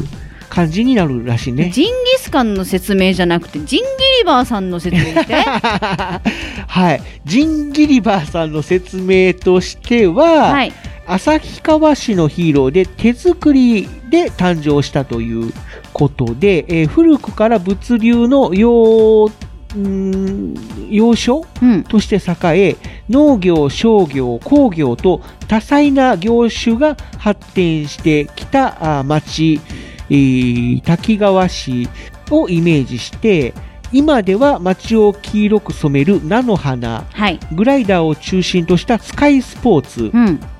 えーそして、えー滝川市のソウルフードである味付きジンギスカンで有名なあー都市ですと。ただ、あー近年は人口減少が進む中で、えー街の活気も停滞。そこで、えー市民が楽しいと思えるものを企画したいと、うん滝川青年会議所のメンバーが立ち上がったということどうしてで、力を手に入れたわけですな。なるほど。まあでも必殺技の名前がね、味付けジンギスカン発祥パンチ。 ま んますごい説明してくれるありがとうあとは、マトンキック。マトンキックラムチョップ。 ラムチョップって。 まんま じゃんはい。で、えー敵組織が過疎化不況。あーきついよーきついよーまたこのパターンだ。 どっかの商店街みたいなそっか不況ってやうばわ あの私たちも立ち向かわねまあね、ちょっとこの滝川町というところが、まあちょっとね、この過疎化不況の手によって、かなりちょっと糸でを追ってるということで、まあ、まあ青年たちが立ち上が結構ね、ったどこも陥ってはいるみたいですね、都心と か、あのにぎわってるところに行っちゃう、うん都心って言ったら東京とかになっちゃうかもしれないんですけど、あのそういう表現じゃなくって、なんか愛知県だったら名古屋とか、うんあと刈谷とかね、そういう方だったりとか、東京だといくつかあるけども、やっぱりこう渋谷とか、うん、そういうところにこう集中したりとかうん。ですかね。ねえ、まあ、でもこの、やっぱり滝川町の、まあ平和というか、この過疎化不況の魔の手から救ってほしいうんですね。です ね。もうぜひこう頑張っていただいて。はい。えー続きましては、えー石狩市のヒーロー、サーモンファイタールイベ。サーモンファイタールイベ。実は、サーモンファイタールイベさんが、ちょっと一昔前までは、この北海道を代表するヒーローといっても過言ではなかったんだよ。うんそれぐらい北海道のヒーローといえば、サーモンファイタールイベが出てくるくらいのヒーローさんだったんだけども、まあ、この石狩市のホームページをちょっと見てもらうとわかるんですけども、まあ、現在は活動休止中ですと、まあ、書かれてまして、ルイベさんのお写真以外は、今ちょっと削除されてるそうですうんようなね。感じもあるんだけども、とりあえずはそのサーモンファイタールイベの紹介というう項目は、あーこの石狩市のホームページの中にちょっと残っているとはい。いう感じで、昔からちょっと知ってる身としては、いつかまた復活してほしいなとおーいうことで、ちょっと紹介させていただきました。うん、なるほど。はい、えー続きましては、えー北竜町のヒーロー、アグリファイター、ノースドラゴン。ノースドラゴン。ということで、まあ、プロフィールを紹介すると、お米がほとんど取れなくなってしまった2188年の未来から、北隆一博士率いる農業の戦士、アグリファイターノースドラゴンがあーやってきたと。北竜町にやってきたと。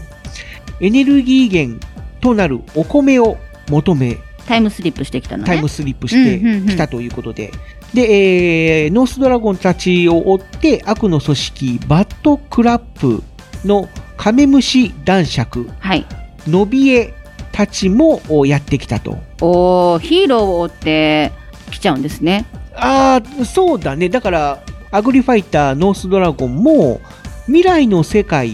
のその危機を救うために、この現代、まあ現代って言っても2010年代って書いてあるんだけども、まあ、未来を変えさせたりはしないぞっていうので、そうそうそうそう未来を守るために悪の組織が来て過去にやってきたって感じですねうんああなるほどけどそれを追ってまあ悪もやってきちゃったということへでー、まあ、そ面白いの過去の世界を、まあ、守るためにノースドラゴンが戦っていると過去の世界あーそうそうそう、うんあ2010年の世界をあーそういうことねはいはいはい守るために戦っているということで、赤と青とあごめん赤じゃないな茶色っぽいね。茶色っぽいねなんか赤茶というかあ多分ね黄色がリーダーだわ黄色、うん青青茶色で黄色が太陽、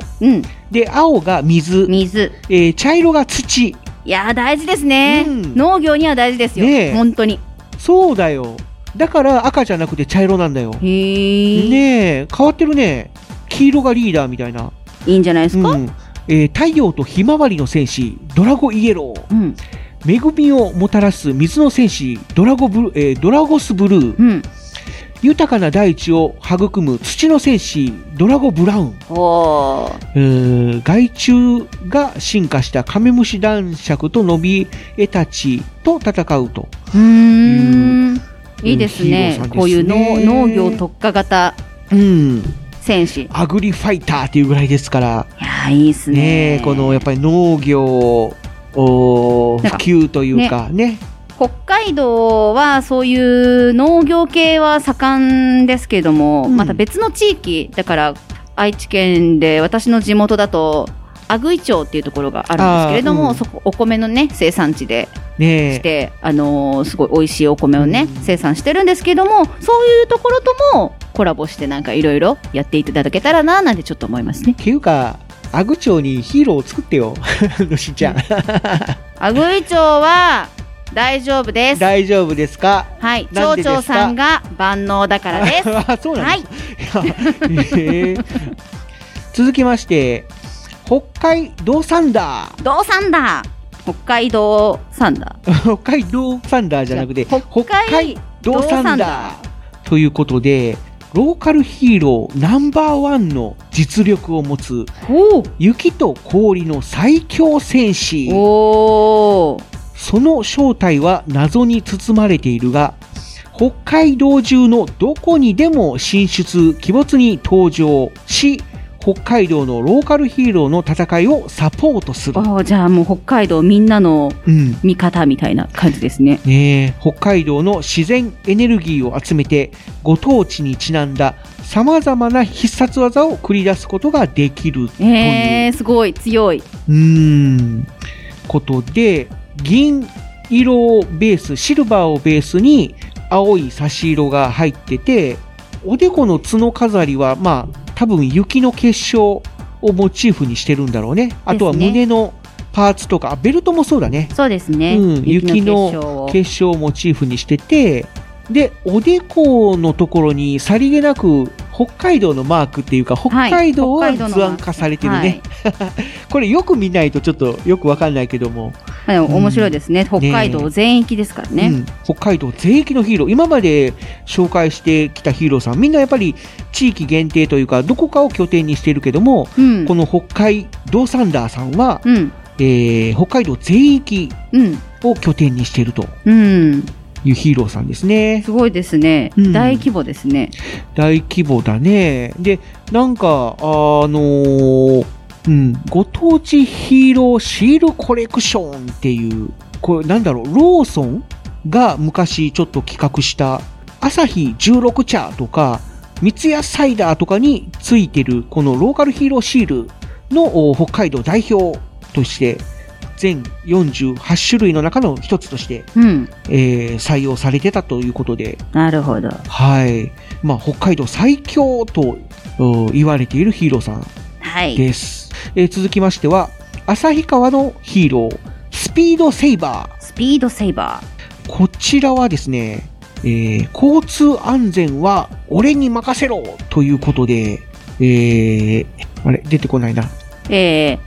あ、出た出た。道警旭川方面本部が結成した速度抑え隊のキャラクタースピードセイバーが、えー初登場したという記事が出ております。北海道新聞はいに掲載されたあ記事そうですねによると、まあ、警察のヒーロー。警察のヒーローですよということみたいだね。スピードセーバーなので、うん速度抑えたいなんだね。そう速度抑えたい。うん。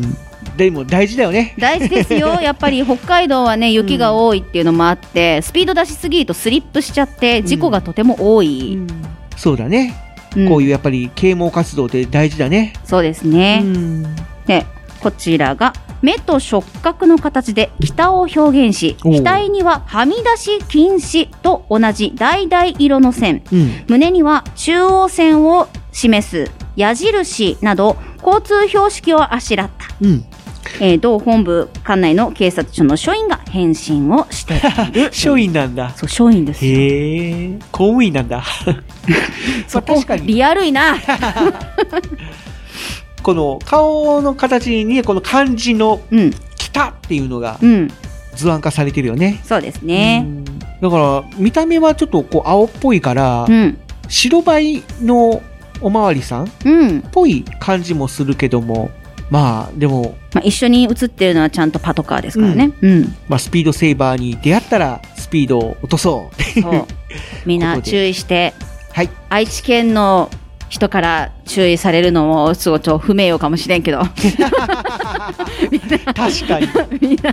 スピード落とそうぜ、さあ、続きまして、えー苫小牧市のヒーローなんだけども、はいのしっちゃんこれなんて読むかわかる環境戦隊。え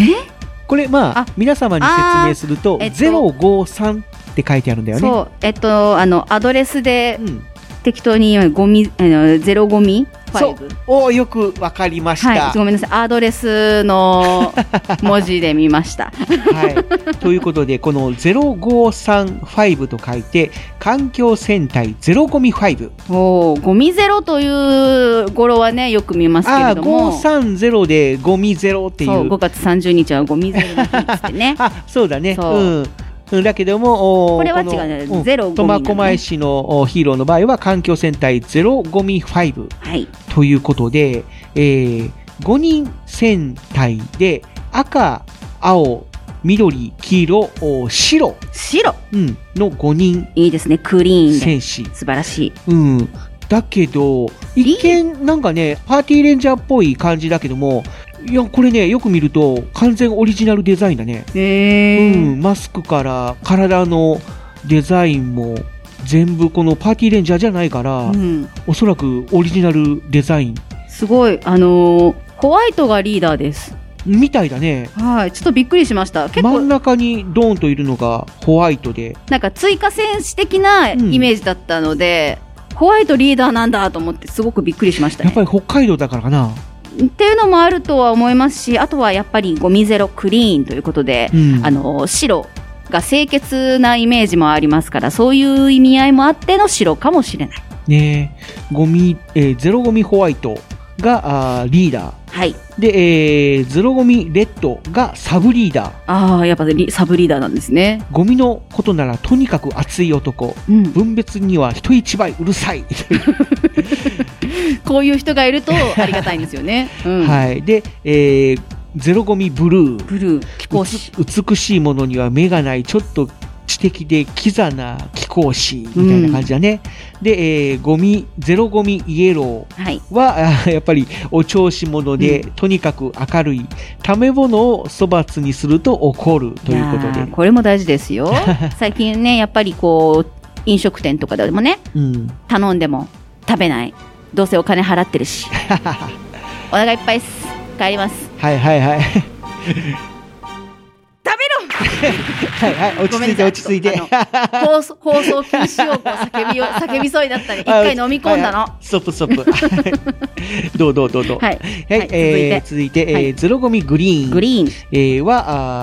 あー相談役。冷静で的確なアドバイスをすると。いいですね。いうことで、この5人があー戦っているのが、怪人投げる。ああこれはねさっき説明もい言っただいそのたゴミを投げるっていうね。っていう意味のゴミを捨てる、うん、ポイ捨てまあ多分そうだねポイ捨て団、あ悪の組織の名前もポイ捨て団っていう、うんうんなんか悪そうな名前で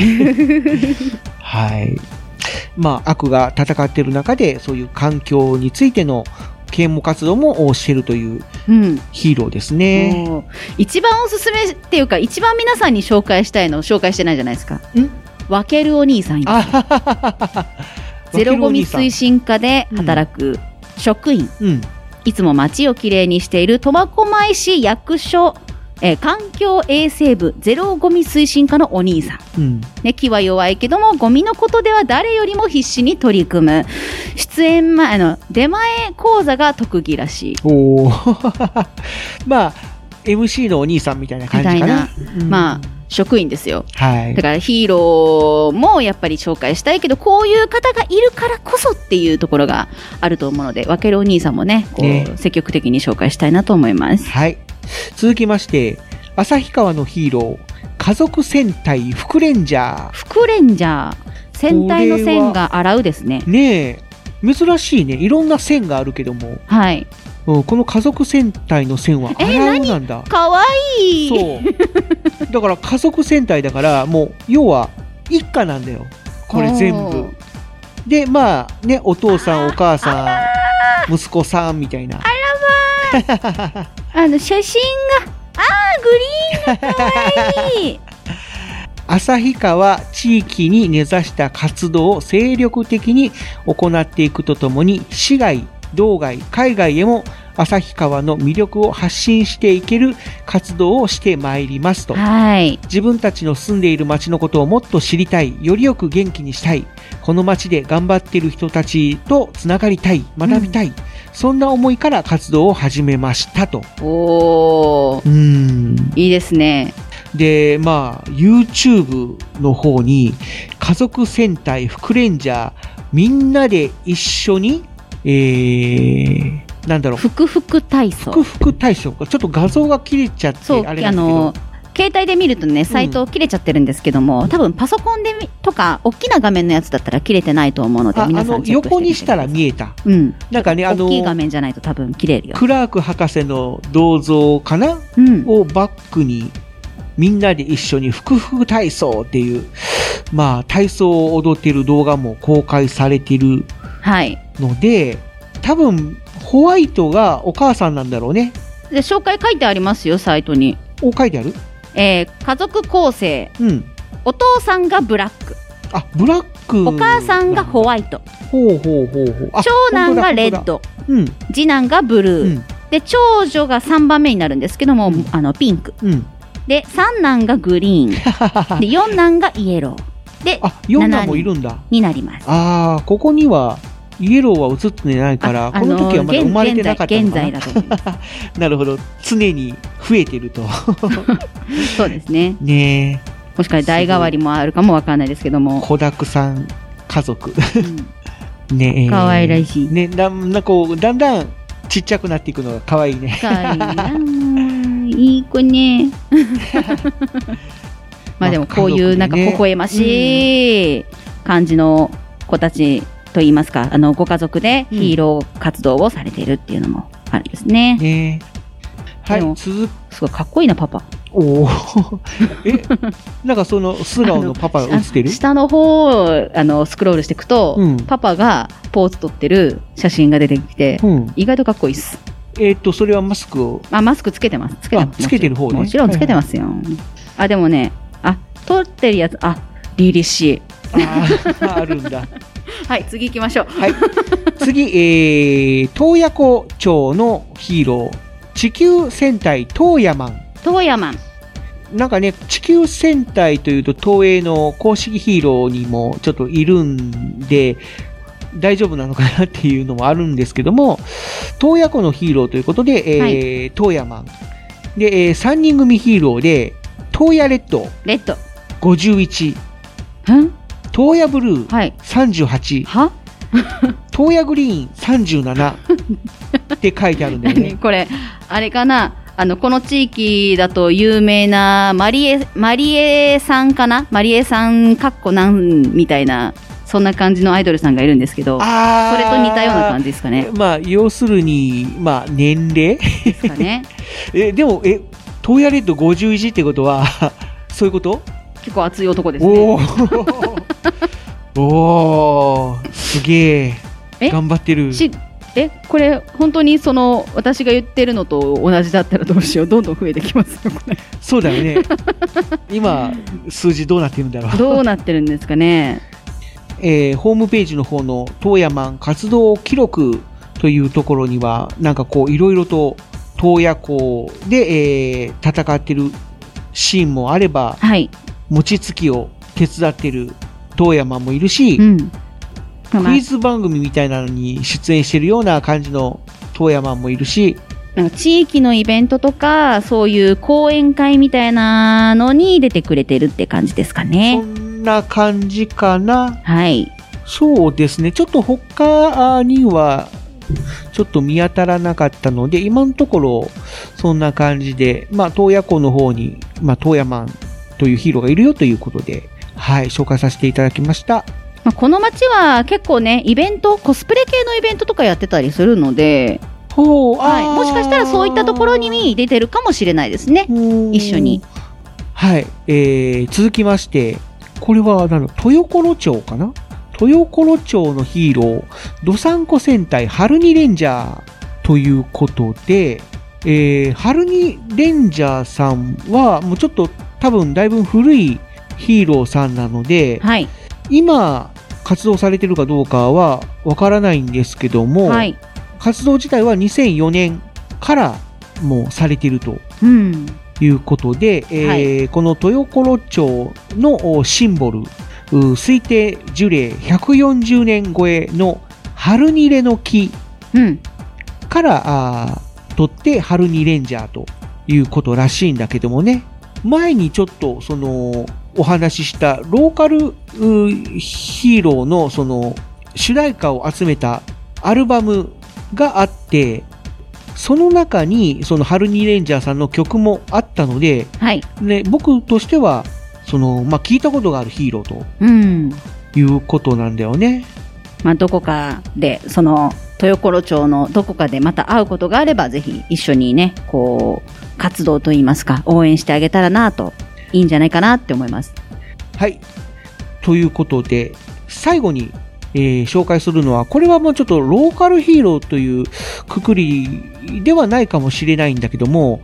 そういうローカルヒーローとかご当地ヒーローを知らない人でも、北海道のヒーローっていうと、こう名前が出てくる、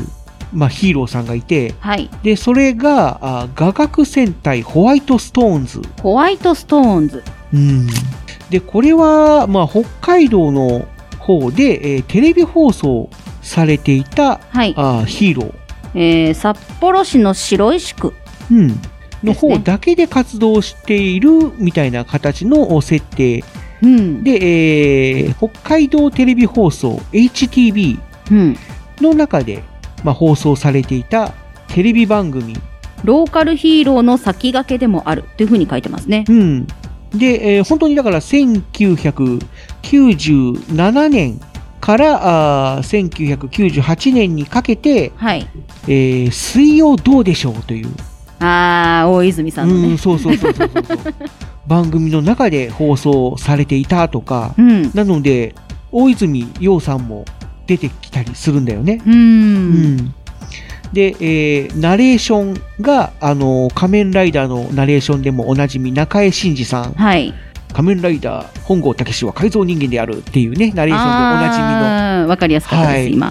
方が、まあ、その番組のナレーションもされていたということで。 へー、もう本格的にっていう感じなんですね。そうそうそうそうなので全然そういうヒーローとかに詳しくない人でも、まあ、北海道のヒーローといえば「まああー水曜どうでしょう見てたら必ず見え ホワるイトよストみたーいンズなぐらいしか知らないですねみたいなおーまあ話が出てくるぐらいの著名的なヒーローということでなるほど、うんはい、以上北海道のヒーローを、まあ、ざっくりと説明してきましたはいまあ本当に結構北海道もいっぱいいるねそうですねさすがにやっぱり広いから、うん数も多いですよねね、東京のあの密集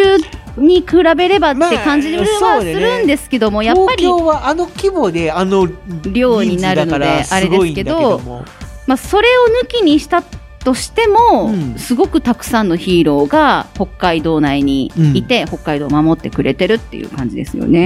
ねまあまたね北海道旅行することがありましたら、はいその旅行先にもしかしたらヒーローがいるんじゃないかということで、うん、ちょっと、ね本当に今やっぱりじそのそういう時勢でもあるから、なかなかイベントごととかそういう機会がないかもしれないんですけど、結局はそのイベントとかで選ばれる土地でもあるわけですから北海道って、そうだねまあ、そういったところにきっとヒーローさんも来てくれると思うんで、うんまたね時勢が回復してイベントたくさん起こるようになった ら、ヒーローさんに会いにねはい、まあ、観光も含め、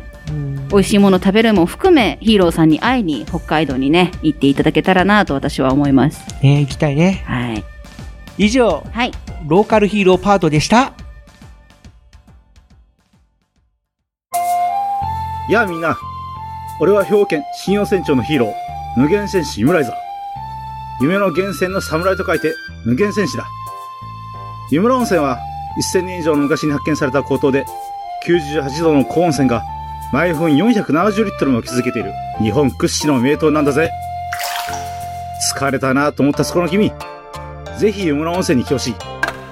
美味しい田島牛や、新鮮な魚介類が、君の体も心も癒してくれるぜ。それじゃあ一緒に行くぜ超限戦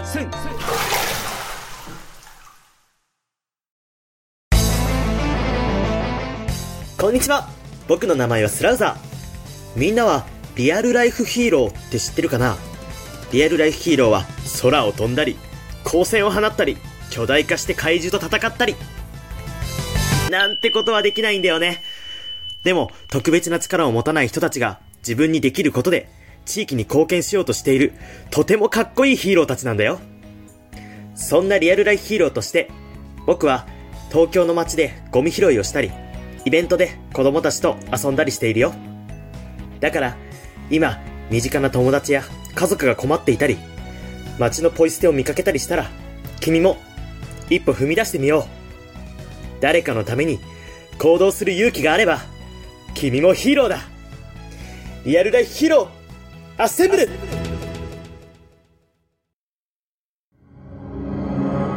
鉄の町愛知県東海市が今危険にさらされているこの街は俺が守るフラットインイン私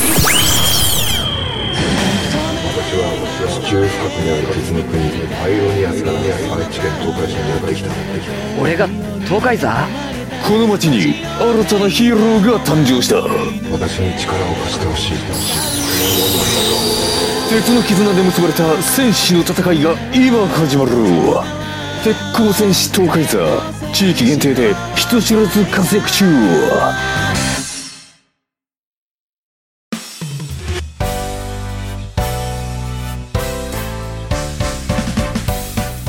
エンディングはちゃんと締めて くれはい技をえ放ーてた人の言葉とは思えないよ そうなんかうん ちょっとちょっと変えてみたんだけ どはいまああの気合い入れてやり直していきましょうはいどうぞ うんもう一回、はい、気合い入れていきましょうはいどうぞはいはい、はい、ということで続けて続けてはエンいディングですね、はいはい、えーまあ、今回は北海道編ということでやっぱりちょっとね北海道広かったからなんかいっぱい紹介できたかなどうした いや ーあれかなんだなろうあの北海道のヒーローさん多くて紹介めちゃくちゃしたから疲れちゃったか なちょっとパワーが使い果たしちゃった頑張れ頑張れ頑張れはい、最後まで頑張りましょうということで、はいローカルヒーローでお国自慢次回以降もおいろいろ紹介していきたいと思いますけども、はい今回は特にリクエストがないのでそんな悲しい言い方やめま せんルーレットをはい回していきます、ルーレットタイムということでいやなあ無理くりだなあ大丈夫か 頑張って大い丈き夫ましなのょかうということでルーレットはいまたいつものようにはい回していきますので、よしんちゃん掛け声お願いできますか必殺ルーレットスタートポチッあごめん お願てれいはいれれれれれれれれれ今止めたな止めたな止めたなじゃあもう一回いくよもう一回技放すからそれまでにちょっと音鳴らしといてちょっと待って。音が出ない。なんで、よいしょ。これで、OK。はい。じゃあ、もう一度。まったくきます周りを真っ黒焦げにさせるんじゃないよじゃあいきますよはい、お願いします。必殺おルーレットスポチッタート周りがですね今真っ黒焦げにこうなってるチワチワになってるんですけどあれですよあの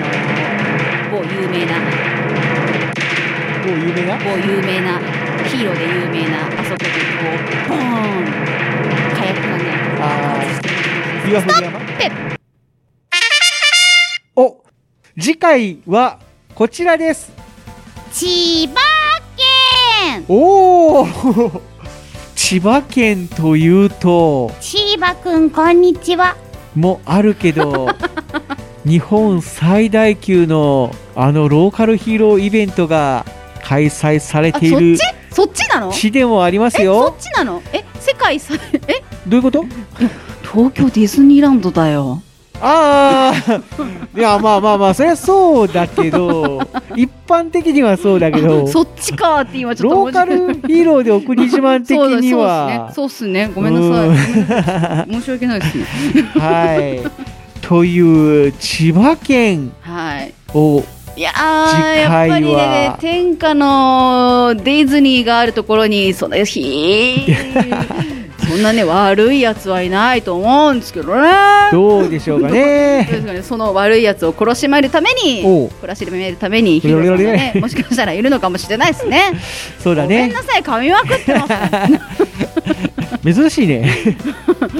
と勢いがねはい、ということで次回は千葉県を特集したいと思いますので、ぜひ皆様千葉県にまつわるメッセージやツイートをよろしくお願いします。はい、あのメールもお待ちしておりますので、千葉県に関する、うん、お国自慢を、そうだねそう送っていただく形うんでよろしくお願いします。ぜひよろしくお願いいたします。えーメッセージ、励ましのお便りや普通のお便り、随時募集してますので、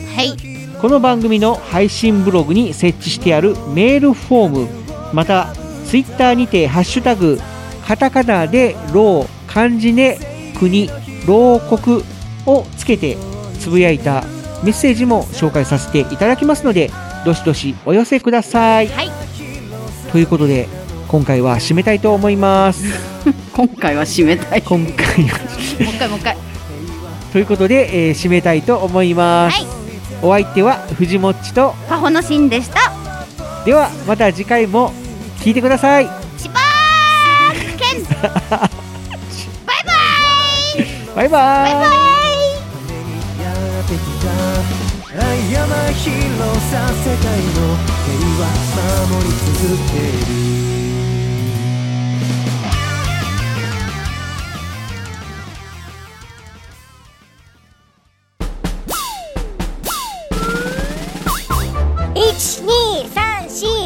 12342234東海つながる 何それ東海つながるチャンネルだよ愛知県東海市からポッドキャストで配信中みんな聞いてね